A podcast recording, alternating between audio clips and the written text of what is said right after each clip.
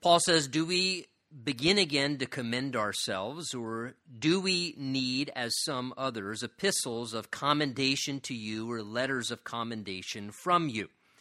You are our epistle written in our hearts, known and read by all men.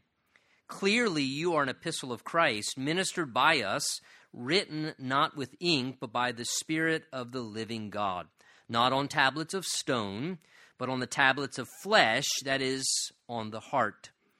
And we have such trust, trust through Christ toward God.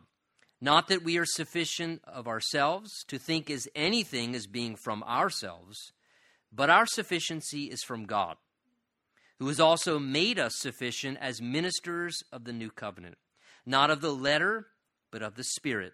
For the letter kills, but the Spirit gives life. And Father, we just humbly ask as we continue now in our worship, Lord, as we've sang and prayed and fellowshipped and done other things, we ask that you'd help us to continue now in our worship of you, as always, by just availing our hearts and our minds, our soul and our spirit to the truth and the authority of your word. Lord, you know what each one of us needs this morning to be attentive and to hear the voice of your spirit. So, as always, we ask that you would speak through what you have already spoken by your Spirit in the Word of God. Prepare us, and we ask now for the ministry of your Spirit to speak things to our heart through this portion of the Word of God. And we ask these things expectantly together in Jesus' name. And everyone said, Amen. Amen. You may be seated. You know, how can you tell if something is truly, may I say, a work of the Lord? And being directed by the Spirit of God. I think there is a definite difference between just performing what we might say good works in society and actually serving in the power of the Holy Spirit. The former, just doing good works in society, may bring some temporary help and comfort to people to some degree, but it doesn't ultimately solve long term problems. Whereas a work of the Spirit of God produces changed lives. And that's because of the life changing power of God's Spirit being able to work inside of human hearts. And that's really, as we're going to see, what our text is revealing to us this morning, showing us what a work of the Lord work looks like and how God works by his Spirit inwardly in the lives of people. Remember the backdrop from our study last time. Paul just began describing his ministry work, and he started talking about how he and his servant team, as well as us, as well as Christians, that we are like spreading the fragrant aroma of Christ and what Christ is like all around us in the world. And that as representatives of Jesus, that to a degree we're like the fragrance of Christ, stimulating people's interest in the Lord. And whether that's living out our Christian life or declaring the Word of God that people might come to know God's will, helping people to have a relationship with the Lord. Paul had just said in the last verse of chapter 2, as he was mentioning this reality, he left off declaring in chapter 2, verse 17, For we are not, he says, as so many, and again I say it's tragic that he had to say many, I wish he said so few. We are not as so many, he says, peddling like a huckster in a market, peddling the Word of God.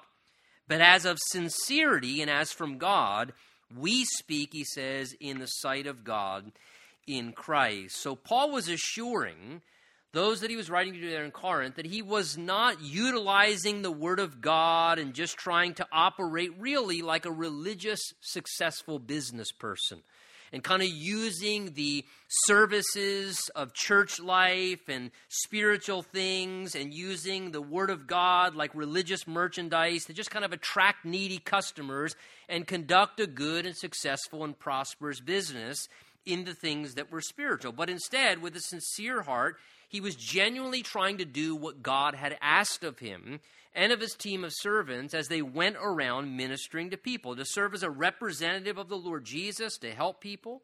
And Paul indicates here in that last verse of chapter 2 how he spoke, not desiring the approval of people that were listening to him, like an audience, hoping that they'd come back for the show next week, but instead that Paul genuinely cared about speaking properly, he says, in the sight of God. In other words, his concern was God, are you okay with what we just said?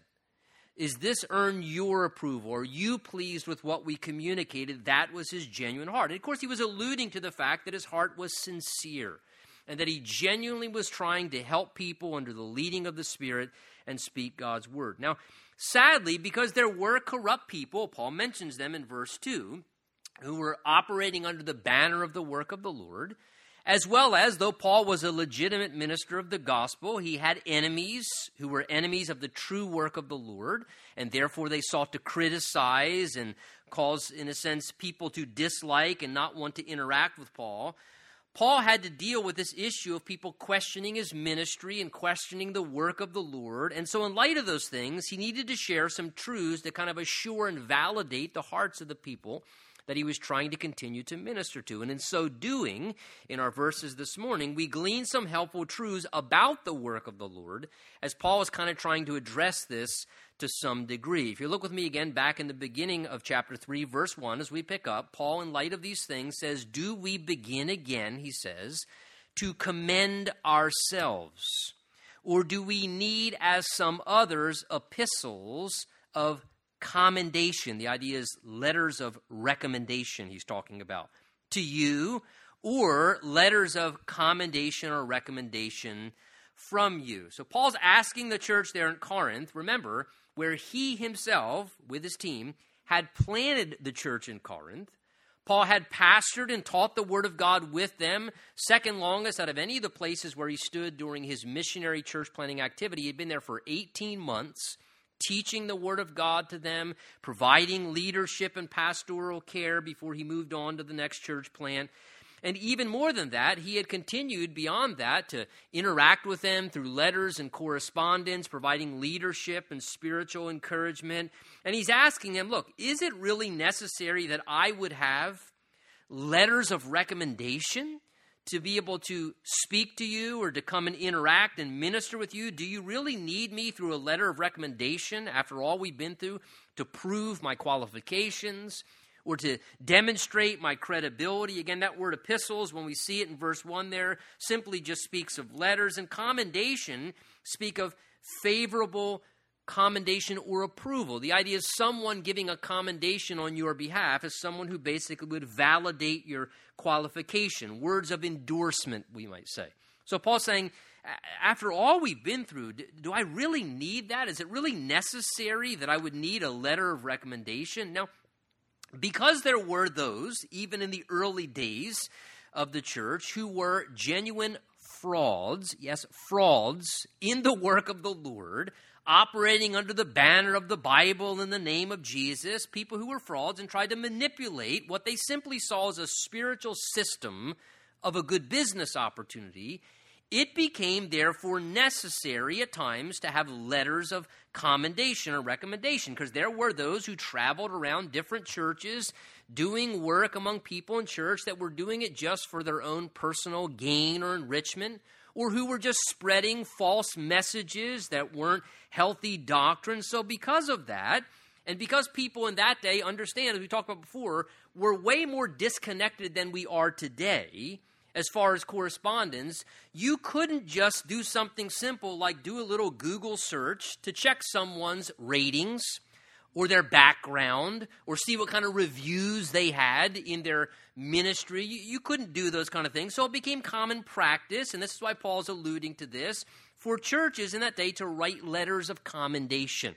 Letters of recommendation, which often would be sent before maybe a minister would go to a particular area, or, or sometimes those letters would go with the person and they would present them when they would go to a new location just to basically endorse they were a healthy, trustworthy source. They were sincerely doing the Lord's work and to assure the church or those who were there listen, you don't have to worry, be at ease. You can welcome this person in their ministry. They're, they're validated, they're sincere, they have credentials to be doing what they're doing, and we want to recommend them to you. So, this was a common thing. Now, the sad thing is, at Corinth, as I said, Paul had preached the gospel, planted the church, ministered there among them. He had continued to labor in love even beyond that season, continuing to interact with them. We saw the first letter he wrote. We're now looking at the second letter that he wrote. And Paul is kind of somewhat saddened and shocked that they, as a group of people, had allowed a few critics doing things to try and discredit Paul's character or discredit his work to be successful. So Paul says here, look, when we come to visit again, he says here, verse 1, he says, Do we really need, like others do, letters? of recommendation to come back and to minister among you again? Is that really necessary? Or when I travel to other locations, should I make sure to get a letter of recommendation from you there at Corinth so that people will know that I'm approved of God? It's almost as if you can hear Paul saying, Do I really need your approval now more than I need God's approval? Has somehow your approval as a person, as a, as a man, as an individual, become more interesting and more necessary than the very approval of God? Or worse, Paul says, verse 1, he says, Should we actually start commending ourselves? Is that what you want us to do? Do you want us to promote ourselves or use fleshly means to try and you know demonstrate that we are solid and credible, to praise ourselves, to or, or kind of obtain your approval? You could tell Paul, who knew very comfortably that he had God's approval in the very thing that he was doing, felt very uncomfortable and awkward, and did not like the idea of having to utilize fleshly means to promote himself or to promote God's work. You could tell it made Paul uneasy. It, it bothered him as he was confident the Lord's hand was upon what he was doing. Paul's primary concern, you can tell from verse 1 and what he's declaring here in these verses, his primary concern was not the approval of people, it was having the approval of God in the things that he was doing and the way that he was serving. And look, even letters of recommendation, or can I say, even letters after your name in whatever your title may be, those things in and of themselves still fall way short of having the approval of God, having the endorsement of God, having the endorsement of the Holy Spirit and His hand upon what you're doing and being enabled by God in the very thing that you're doing. You know, this morning, by way of application, I encourage you ask yourself for your own life whose approval genuinely matters most to you as a person? Whose approval matters most? In whatever it is you are doing, whose approval are you really most concerned about? Sometimes doing what God wants us to do and having God's approval means that you may not have the approval of other people. In fact, you may even earn the criticism of other people or the critique of other people, and others may challenge what you're doing. And sometimes having approval and doing what God wants you to do may mean you won't have the approval of other human beings. Jesus said, in fact, beware when all men speak well of you. Oh, everybody speaks well of me. Jesus said, beware when that starts to happen. What we want is to know that God is approving what we're doing. Now, on the other side of that, let me say this. Other times, we can have the approval of people, yet God may not be approving what we're doing. So beware of that, Jesus said. Because you can have the approval of God in that thing that you're doing or that path you're pursuing, and you may not necessarily have God's approval, though people may approve it. We want to have the approval of the Lord.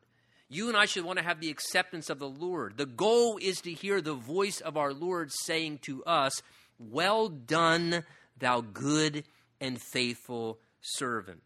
I'm pleased with what you're doing. I approve of what you're doing. I'm in approval of the path that you're on, and I see it and I approve of it. That's the thing that we're after. The Bible says we should be interested in finding out what's acceptable to the Lord. And look, be, be careful as well. Don't think that having human qualifications, certifications, degrees, endorsements is what is most essential and important in serving the Lord in any capacity. That's not what's the most important thing. Oh, do you have a certification? Do you have some letters behind your name? Do you have this? Do you have that? Look, what matters most has the Lord called you to do what you're doing? Have you, from heaven's perspective, been selected and asked to do the thing that God wants you to do? And are you answering that assignment? And is His approval upon what you're doing? The question to always ask above everything else in whatever you're doing did God tell you to do that? Is God telling you to do that? Not do you think you should do it? Not does it seem like a good idea? Not are others encouraging you to do it? The question is, did God tell you to do it? Because if God told you to do it, it doesn't matter what anyone else thinks. You obey your master, you obey the Lord, you follow what he's leading you to do. And that is such a crucial and an important thing. And Paul understood look, God's approval, God telling me to do this, and God's enablement is what matters most. And you know what Paul's going to begin to indicate here, we're going to see, is the greatest approval that God is directing what you're doing is the hand of God will be upon it. So if that's serving in some ministry capacity, as Paul's alluding to in these verses, we'll see, the greatest evidence of genuine ministry is changed lives. And that's what Paul's going to ultimately say. You're the evidence of my ministry. My letter of recommendation is all of your changed lives. It's the fact that as the result of what I've done, your lives have been helped and changed, and that's the indication that God's authorization is upon what I'm doing. Look what Paul goes on to say. He carries on with this letter of uh, the idea of this imagery of like a letter of recommendation to validate his work. He says, verse 2 you, that is the people of Corinth, the Christians there, their changed lives, you are our epistle, he says, our letter written on our hearts, known and read by all men. Clearly, you are an epistle of Christ, he says, ministered by us, written not with ink, but with the Spirit of the living God, and not on tablets of stone, but on tablets of flesh, that is, of the heart. So Paul says, Look, you seem to want a letter of recommendation. He says, I actually have one. You're my letter of recommendation. Your very changed lives at the church at Corinth, he says, are like a wonderful letter from God. God was utilizing the transformed lives of the Christians at Corinth as Paul's very letter of recommendation, as strong evidence that he was working through Paul's ministry. Look, for those who want evidence or assurance, Paul says that what I'm doing is of the Lord he says, it's very clear. He says, verse 2, he says, You're our epistle. You're our letter of recommendation. He refers to their lives there. He says, Clearly, you're like, he says, you're just like a letter of Christ. The idea is, is your lives are a written record of the work of Christ that has happened among you. That is, the people that had become converted and come to know Jesus Christ. The fact that they were now ongoing followers of Jesus that they were worshiping the Lord and, and assembling and serving the Lord together as a church family, the reality of how they had developed as Christians under the ministry of Paul the Apostle. Paul says this is like a letter that gives perfect record and testimony of the work of Christ that's happened among you. It's something that can be seen and, and evidence. It makes you show what Christ has done among you. And I love the two things that Paul indicates in this kind of analogy of them being like a letter of Christ. The first thing he talks about is how their lives were like a letter of Christ. And he says, You're like a letter of Christ, really, that's kind of been like in deeply engraved upon our hearts. Do you see what he says there? If you look with me, Paul says in verse uh, 2, he says, You're like a letter. I like how he says this. He says, A letter written in our hearts. Written in our hearts. What Paul's communicating there, he says, Your lives have taken deep meaning within our hearts. It's like God's engraved you upon our hearts, our experiences together, your transformed lives. We've come to care about you deeply. Paul's saying, look, unlike others who may be fraudulent doing work of the Lord, he says, you're not like a bunch of meaningless customers to us. That's not what you are to me and to those ministering to you. He says, We're not detached from you because it's just business. Instead, he says, God's written you upon our hearts, your lives and your stories and your experiences with Christ. He says, it's been weaved into the fabric of our heart. We love you and care about you, and we're personally attached to you in your life experience. It's like God's written your story upon our hearts. And I tell you, folks, that is genuine spiritual ministry. Genuine spiritual ministry is about life connection. That's what it's about. It's about connecting with lives. Whether that is one on one ministry between you and another person, whether that is ministry in other way, ministry is not about just conducting business. We're conducting religious business here. We're conducting good works. Or that's not what it's about. It's about connecting with people's lives where we care about people and their lives and their stories become etched into our hearts their experiences and what they've gone through, their struggles, their wonderful changes. It literally becomes a part of us and their stories of triumph. They become things that become engraved and written upon our hearts in such a way that you carry those stories around in your heart, and they become like the very letters of recommendation that say to you, keep doing what you're doing. Keep doing what you're doing. Got another story in your heart now, don't you? Keep doing what you're doing. And those become the very personal things that influence us to keep doing with love the thing that the Lord's directing us to do. And I love, secondly, how Paul also, speaking of their lives like a letter of Christ, he also says their life is like a letter in another way. He says, verse 2, your life is like a letter that has now become, look at it, he says, known and read by all men.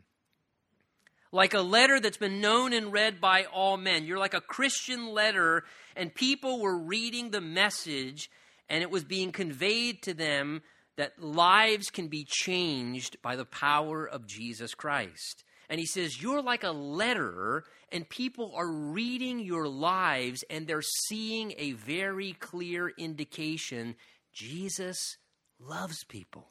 Jesus can change people. Jesus can transform lives. And he says, Look, God knows people will read our lives, right? And they come to conclusions. That's what people do. People read each other's lives, it happens naturally. Hey, what a wonderful thing, God knowing that He says, therefore, I'm going to make Christians whose lives have been changed and touched and transformed. I'm going to make Christians.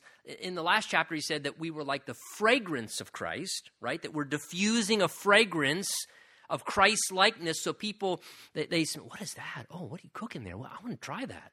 And He says, We're like a fragrance. And now He changes the picture. He says, Your lives as Christians are also like letters of Christ being known and read by people around you in the world because they read lives. We've all probably heard that adage before. If you've been part of Christianity or the church at any time, you may be the only Bible that somebody ever reads, right? We understand the idea behind that. They may not pick up and read a copy of the Word of God, but they'll read your life all right.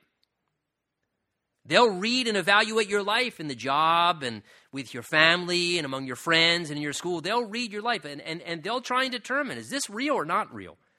And w- what is our life conveying to them? And the wonderful thing is that, like a letter of Christ, we can reveal things to people, and our story can be powerful. And the credibility of our Christian faithfulness to Jesus and telling people just what he's done in our life, people read that and they learn stuff. And, and they have stuff revealed to them about the Lord. And Jesus speaks to that as people read our lives, they come to good conclusions. And Paul says, This is what your lives are being used like. And he describes further how, like a letter, in verse 3, he says, like this letter of Christ, he says, You were not written, or this letter was not written. First, he says, It was not written by ink. The idea is it wasn't about human ideas, it wasn't about uh, you know, worldly perspectives trying to persuade people to change, nor, Paul says, verse 3, was it in, in, in regards to the fact that it wasn't like the ministry on the tablets of stone. Now, what Paul's referring to here, and we'll see more of this as we go on in chapter 3, the idea is referring to the Old Testament law. So Paul's saying our ministry and your changed lives were not the result of like engraving on stones to read a bunch of regulations a bunch of rigid rules. It wasn't due to coercing people to follow rigid requirements. You know, what an interesting analogy Paul uses here because think about it. What, are stones? Stones are cold, hard, rigid things, right, that weigh people down. And the Old Testament law, which Paul's kind of alluding to, left people weighed down and condemned with guilt, right, because they couldn't keep it and it overwhelmed people and, and, and, caused them to feel a sense of constant guilt. Look, ministry to people, let me say this ministry to people that patterns Old Testament law, that's legalistic and rigid and rule oriented and so forth, I tell you what that will do. That will weigh people down and make people feel very burdened and make people feel constantly guilty and constantly worthless and constantly like there's just no way change could ever possibly come in their life. It will result in those who minister in that way, people who may be doing in their mind the work of the Lord, but they're cold and they're hard hearted and they're rigid and they're not gracious in the way they interact with people, particularly in compassion and their failures, and they will simply put heavy burdens of guilt upon people. You're not dressing the right way, you're not following this rule, you're not doing that, and that's what spiritual people do. And it will be a bunch of heavy rules and regulation upon people. And I tell you, that kind of ministry, it rarely helps people. It exhausts people, It frustrates people. It makes people feel very miserable and guilty. But the last I checked when I read the Gospels, Jesus didn't condemn people. Jesus sought to restore people. In fact, people were bothered that Jesus would interact with what? Tax collectors and prostitutes and people in the society who had really messed up their lives. And all of the religious establishment were so bothered. I can't believe he's interacting with those people. I can't believe he's doing that. Well, the reason he's doing that is because he's God and you're not. That's what God did.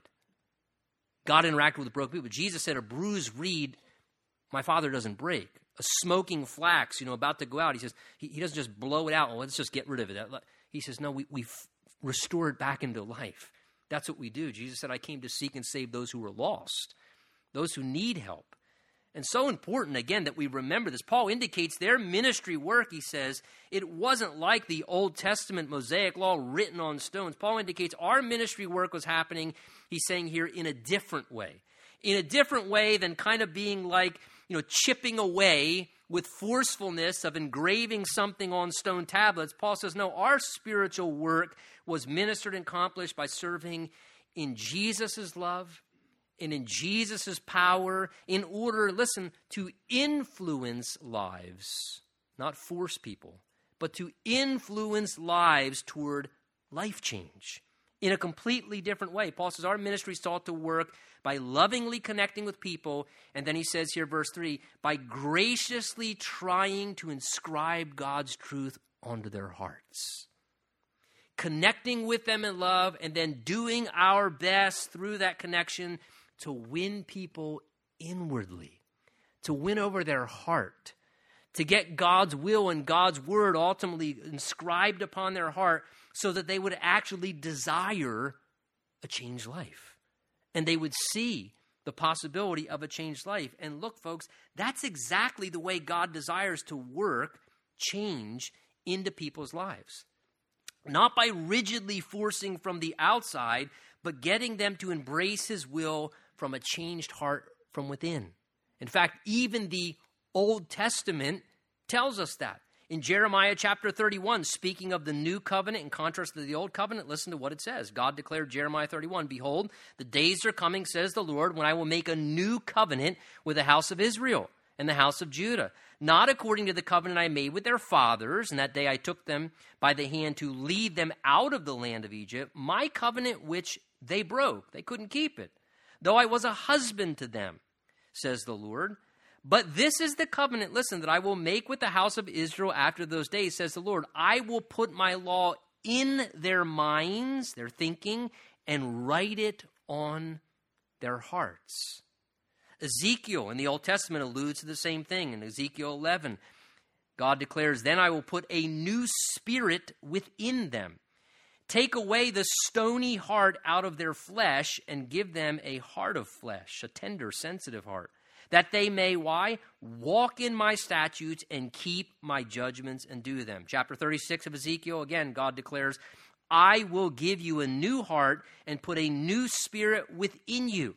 I will put my spirit within you and cause you to walk in my statutes and keep my judgments. Notice God's way of ministry is to change the heart inwardly. God says, I'll take away your hard heart. Anybody ever struggle with a hard heart? Man, my, fuck, my heart's like stone sometimes. God says, I'll take away your hard heart. And by the power and work of my spirit, I'll put a new spirit or disposition within you because as my spirit comes in you, God says, I'll make your heart like a tender, sensitive heart that's fleshly, that's alive, that has sensitivity. And God says, And I will write my will, my ways, my word, my truths on the fleshly tablet of your heart in such a way that God says here very clearly, and then you will walk in my statutes and keep my judgments. So, what's God saying? God says, I'm going to put my truths and my ways in your heart so that nobody has to force you from the outside to follow God, but instead inwardly the truth of God's word, the truth of God's will would be in the desire of a person where they would begin inwardly, instead of outward coercion, there would be inward conversion of their heart, and they would want to walk in God's ways. They'll begin to want to follow God's will, want to walk in the ways of the Lord. And it doesn't have to be pressured from the outside. Life change comes from an inward prompting of God's Spirit. Right? Any of us who've been born again by the Spirit, to some degree, you know that. I mean, I got saved, and the day afterwards, I just had some different uh, desires in my heart all of a sudden. And nobody told me anything. I was, when I came to the Lord, I had never been to church services. I, Genesis was a rock group, right? You just, I knew none of that stuff.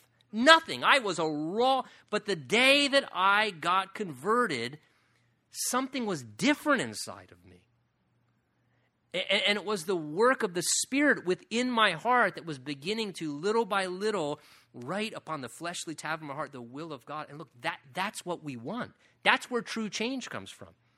Not outwardly conforming to the pressures and rules and requirements to do what's right, but God inclining our heart by His Spirit to do what's right. And how was that accomplished? Paul says it right there in verse 3. It was accomplished, verse 3, by the Spirit of the living God. That's how it happens by the Spirit of the living God. Through the Spirit's power, that's how miraculous work of life change happens in people. Look, you know, people have talked to us before, maybe when we had our struggles. I speak to people, you speak to people who are having struggles, and you can learn all the right things to do. And someone can tell you, you need to stop doing this, you need to start doing that. You to, and, and you can have all the correct information. But until your heart comes under the inspiration of the power of the Holy Spirit within, you'll never change. A person will never change. But God wonderfully imparts His Spirit. He says, Look, if you will just yield to the power of my Spirit within, I'll change your desires. I'll give you new ideas. I'll give you new interests. And all of a sudden, a person is, I have a desire to want to obey God. I have an, an interest and my heart's inclined to not want to do something wrong anymore because the Spirit of God brings change within us. We're going to see this in the end of the chapter. That's where true change comes from. True change just doesn't come from self resolve, it comes from submitting to the Spirit's power, changing us within. By the Spirit of the Lord, writing God's will into our heart. Lord, I need you to change my heart. Lord, change this person's heart by the power of your Spirit. That's where true change comes from. And that's how ministry is accomplished as God uses us, even as God used the Apostle Paul. We let God operate through us in such a way where the Bible says, not by might nor by power, but by my Spirit, saith the Lord. And as we just yield to the power of the Holy Spirit to work through our lives, it's not by our human skill that we help people to experience changed lives. It's not by striving with people that we get them to change their lives. It's by letting the Holy Spirit empower us that through the Spirit's influence, through influence, He begins to work inside of people as He works through us, as He did through Paul, to help hearts to be persuaded in the right direction. And Paul says, verse 4, we have such trust in these realities through Christ toward God. So Paul says we are relying on God confidently that he's using our lives in this way. That as we have relationship with Christ, as we stay connected to Jesus Christ and dependent upon him, we're relying on the hope that God will work through our lives, though we are like weak. I think Paul almost picks up this analogy. We're like weak, flawed pens, but he's the author writing things on the fleshly tablet of people's hearts. And I think Paul found such comfort in the reality that though we as human instruments, you know, we oftentimes are like poor pens that aren't always working correctly, but the author still gets his message across. The author is still able to communicate to people and help the people because he is a mighty and a wonderful author. And it's not so much that we are called to do work for God, we are simply called as much as possible to let God work through us. So whether it's as a parent communicating and helping your children, whether it's, you know, lovingly sharing with another person in your job site, whether it's doing any work or ministry God helps us to do, God, I am I'm trusting that as I just stay connected to Jesus, I'm trusting that through me, like just a flawed pen, somehow you will speak to this person and help this person, and that you'll be able to communicate to their heart what they really need. And Paul alludes to this in verse 5 and 6 to that very thing. He says, verse 5, look, not that we are sufficient of ourselves to think of anything, he says, as being from ourselves, but our sufficiency is from God, who has made us sufficient as ministers of the new covenant, again, not of the letter, but of the Spirit, For the letter kills, but the Spirit gives life. So in verses 5 and 6 here, Paul gives a very balanced, if you would, description, you might say, of where genuine spiritual adequacy comes from. As it pertains to doing the work of the Lord, as it pertains to walking in the will of the Lord, where does adequacy to do that come from? Where does the competency to do what God wants us to do come from? Where does that ability come? Well, Paul acknowledges in a balanced way. First of all, he says, I humbly admit, he says, I'm fully aware my insufficiency is a very real thing. He acknowledges his own inadequacy there in the beginning of verse 5. Look what he says Not that we are sufficient, adequate, competent of ourselves to think in some way as if anything is being from ourselves. Paul and his fellow laborers who served with him understood their own human limitations. They recognized their own weaknesses and inadequacies. Paul did not claim competency or effectiveness in ministry had anything to do with his great experience as an apostle. He admitted that we do not have adequacy within ourselves to be successful. Paul understood something very, very valuable. It was not their talent or their skills, it was not their smarts or their education. I mean, think about how perplexed they were. Remember when Jesus' 12 disciples started turning the world upside down in the early days of the church? They said, wait, wait, wait a minute. These are unschooled and ordinary men. I mean, they're fishermen and tax collectors with shady pasts. They're always fighting with each other. They can barely even get along half the time. They're unschooled and ordinary, but but it seems like they've spent time with Jesus. Because when they minister, it's like the fragrance of Jesus, and it's like Jesus is just communicating. And, and it was something about their interaction with Jesus that made them effective. It had nothing to do. They weren't trained in the schools of the rabbis, as smart as the Pharisees and Sadducees by any means. Look, let me just say this morning God can redeem those things. I don't want to belittle education or experience. I mean, none of those things, talent, skill, wonderful. Everything is a God given gift. Every good and perfect gift comes from above. And if you're really smart, I don't want you to think, oh, I got to get really stupid to serve the Lord. That's not the case. Let those of us who are uneducated continue to be uneducated. You be the smart ones in the body of Christ. God can redeem all of those things and use them in wonderful ways. However, it's important to recognize talent and education and experience are not essential to be useful for God. They're not. There's no limitation because of your past or what it's been and, and, and, and you know lack of skill in this area. That's not what's the, the issue, nor should we ever falsely rely on those things making us adequate, because then we're going to fall prey to pride. That's what Paul's saying. Paul's saying, look, uh, again, keep in mind, Paul was a very educated man, extremely educated. He was an incredibly intelligent man in the ways of the Lord and the Old Testament law, but he also had a shady past. But Paul said, Look, we don't think anything's coming from our sufficiency. We know that for sure. We recognize, Paul knew, their personal resources contributed nothing to their adequacy to be effective for the Lord. And this is a very important thing. Paul says, I realize the truth. I bring nothing to the table. None of us bring anything to the table, but willingness and availability. Paul says, I know of anything, I'm a weak and a lacking and an imperfect person. Paul said, writing to the Romans in chapter 7, I know that in me, that is in my flesh, that is my humanity, Paul said, nothing good dwells. So Paul says, my competency or adequacy, it's, it's not of me. And look, for all of us this morning, it's important to be humbly aware of how utterly inadequate you are. Being used by God 101. I have nothing to bring to the table. I have nothing to bring to the table, Lord. In light of what you are going to do, what is supernatural in the kingdom of God, Lord, uh, I bring nothing to the table. And I'll tell you, it is a sad and a dangerous thing whenever any person starts to think their sufficiency has something to do with them, or that favor, success in what they do for the Lord has anything to do with them or what they did or what they accomplished. The Bible teaches us to become very aware and accept that we are utterly inadequate. Now, in balance to that, look what Paul goes on to say. We know we're not adequate or competent. However, end of verse 5, but our sufficiency, which we lack in ourselves, our sufficiency is from God. who has made us sufficient as ministers of the new covenant. So, God, by an outpouring of his grace into our lives, makes us sufficient.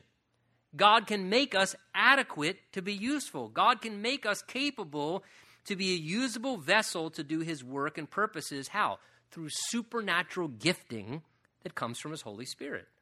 Through power from the Spirit of God that we can't bring to the table. He can supernaturally enable any person, despite their inability, despite their lack of experience, despite their age or anything about them, their weaknesses and inadequacies, and as a result, we can become adequate vessels for God. We can become competent servants for the Lord to do what He wants to do. It is also just as important to know not only that you're inadequate, to understand, despite that inadequacy, God can and does make us sufficient to serve Him. He makes us adequate to be able to do his work. Paul says very clearly there, it's a biblical fact, our sufficiency to do God's work is from God, who, look at verse 6, he has made us sufficient. Oh, I'm so insufficient. I'm so, right. That, that, was, that was verse 5. Read on, brother. God's made you sufficient. God has made you sufficient, he says, to be able to be an effective minister. Now, why is this important? Because there should be no excuse making in the kingdom of God as Christians that we're just not able to serve the Lord. Oh, I'm just too weak.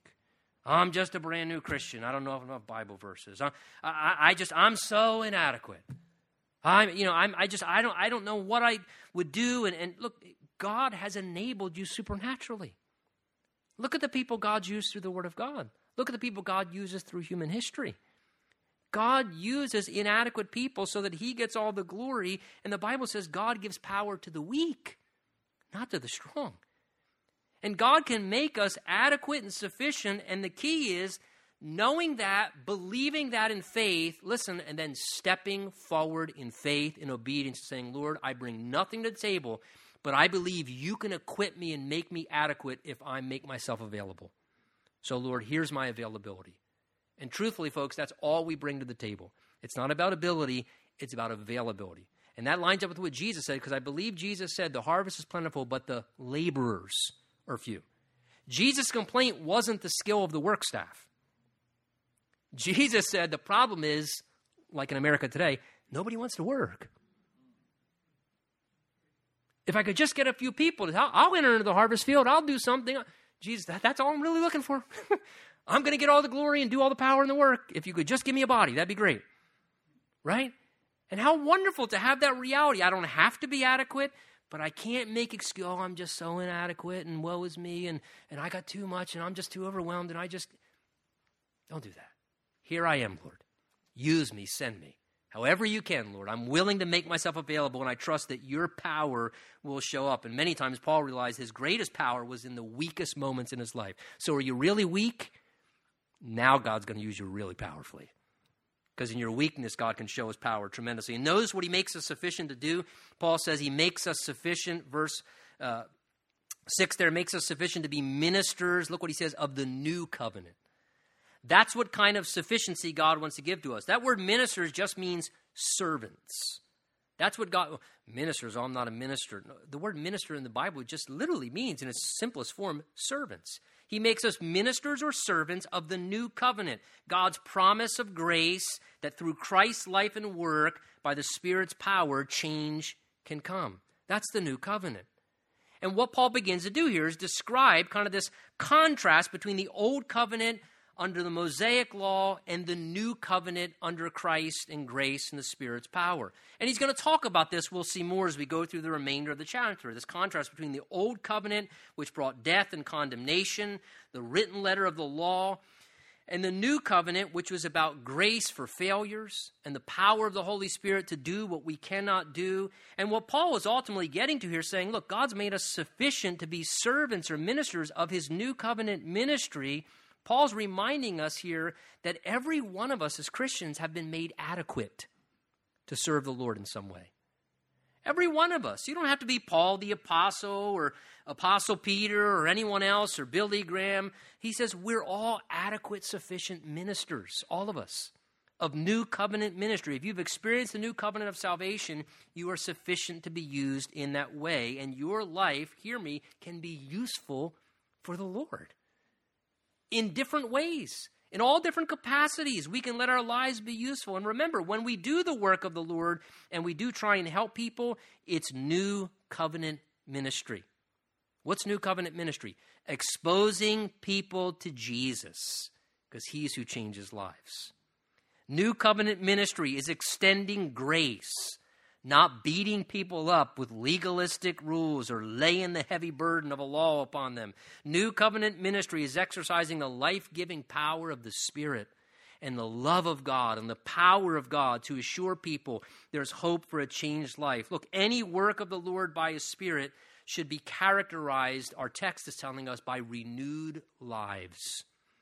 Changed lives from the inside out. The result of what we are doing should not ever end in destroying people's spirits. Instead, he says the letter may do that and kill and destroy people's spirits, but he says the work of the Spirit under new covenant will infuse life into people. It will give hope to people. It will let people know that change is possible if they just get connected to God. Let's stand together and let's